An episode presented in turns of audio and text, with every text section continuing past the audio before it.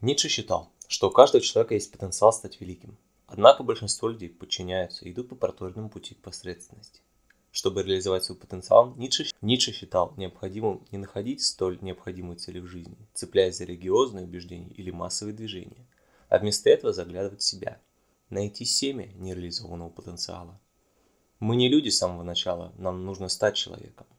Для этого нам необходимо понимание того, что только мы несем ответственность за себя, что обвинения в том, что мы пропустили призвание нашей жизни, могут быть направлены только на нас, а, не, а не на некоторые высшие силы. Мы не нуждаемся в иллюзии сверхъестественного мира, потому что сама задача стать человеком – это поистине колоссальное достижение. Рудигер Сафранский. Ницше. Философская биография. Таким образом, цель жизни по Ницше – это путешествие к тому, чтобы стать тем, кто ты есть. Ницше определил страх и лень как две универсальные человеческие характеристики, которые мешают большинству людей реализовать свой потенциал. Для большинства это склонность к бездействию, инерция, короче говоря, склонность к лени. Человек даже ленивее, чем боится. Несвоевременные медитации Фридрих Ницше. В Ницше были некоторые идеи о том, как можно найти цель и двигаться к ней. Он думал, что человеку нужна организующая идея. Некая конечная цель, которую он хотел бы достичь. Специфика цели не важна, важна сложность задачи. Чем сложнее, тем больше нужно стать, чтобы достичь. Как найти такую цель? Пускай юная душа оглядывается на жизнь с вопросом, что вы по-настоящему любили, до сих пор, что, что возвысило вашу душу, что, овладея, что овладело ею и в то же время восхитило ее. Представьте эти почитаемые объекты перед вами в ряд, и возможно они дадут, и, возможно, они дадут вам благодаря их природе и последовательности закон, фундаментальный закон вашей истинной сущности, потому что ваша истинная природа лежит не раскрыта глубоко внутри вас, но несоизмеримо высоко над вами или, по крайней мере, над тем, что вы обычно считаете собой. Фридрих Ницше. Несвоевременные медитации. Человек, который находит цель и вступает на путь жизни к ее реализации, вскоре обнаружит, что такой путь чреват неудачами, трудностями и болью.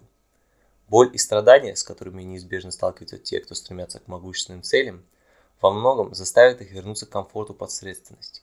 Ницше считал, что такие неудачные попытки происходят в основном потому, что большинство людей видят только негативную сторону страдания и не знают о их ценности. В боли столько же мудрости, сколько в удовольствии. Что это причиняет боль? Это не аргумент против нее, а ее сущность.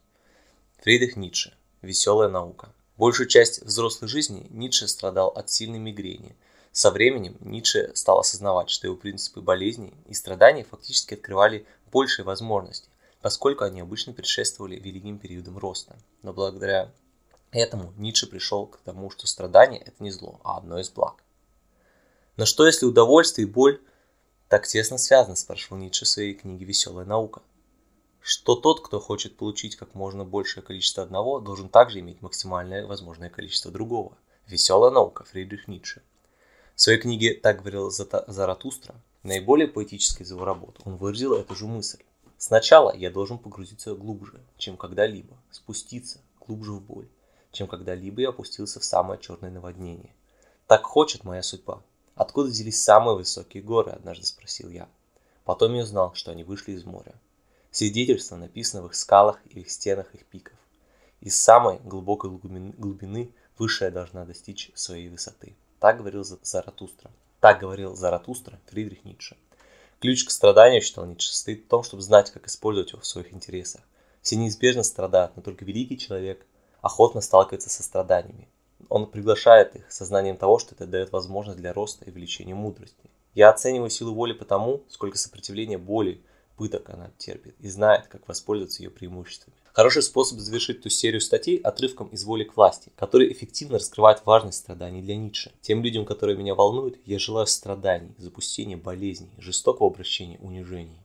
Я хочу, чтобы они не оставались незнакомыми с глубоким неуважением к себе, пытками недоверия к себе, жалостью побежденными. Мне их не жаль, потому что я желаю им единственное, что может доказать сегодня, стоит ли кто-то чего-то или нет, что он терпит. Воля к власти Фридрих Ницше.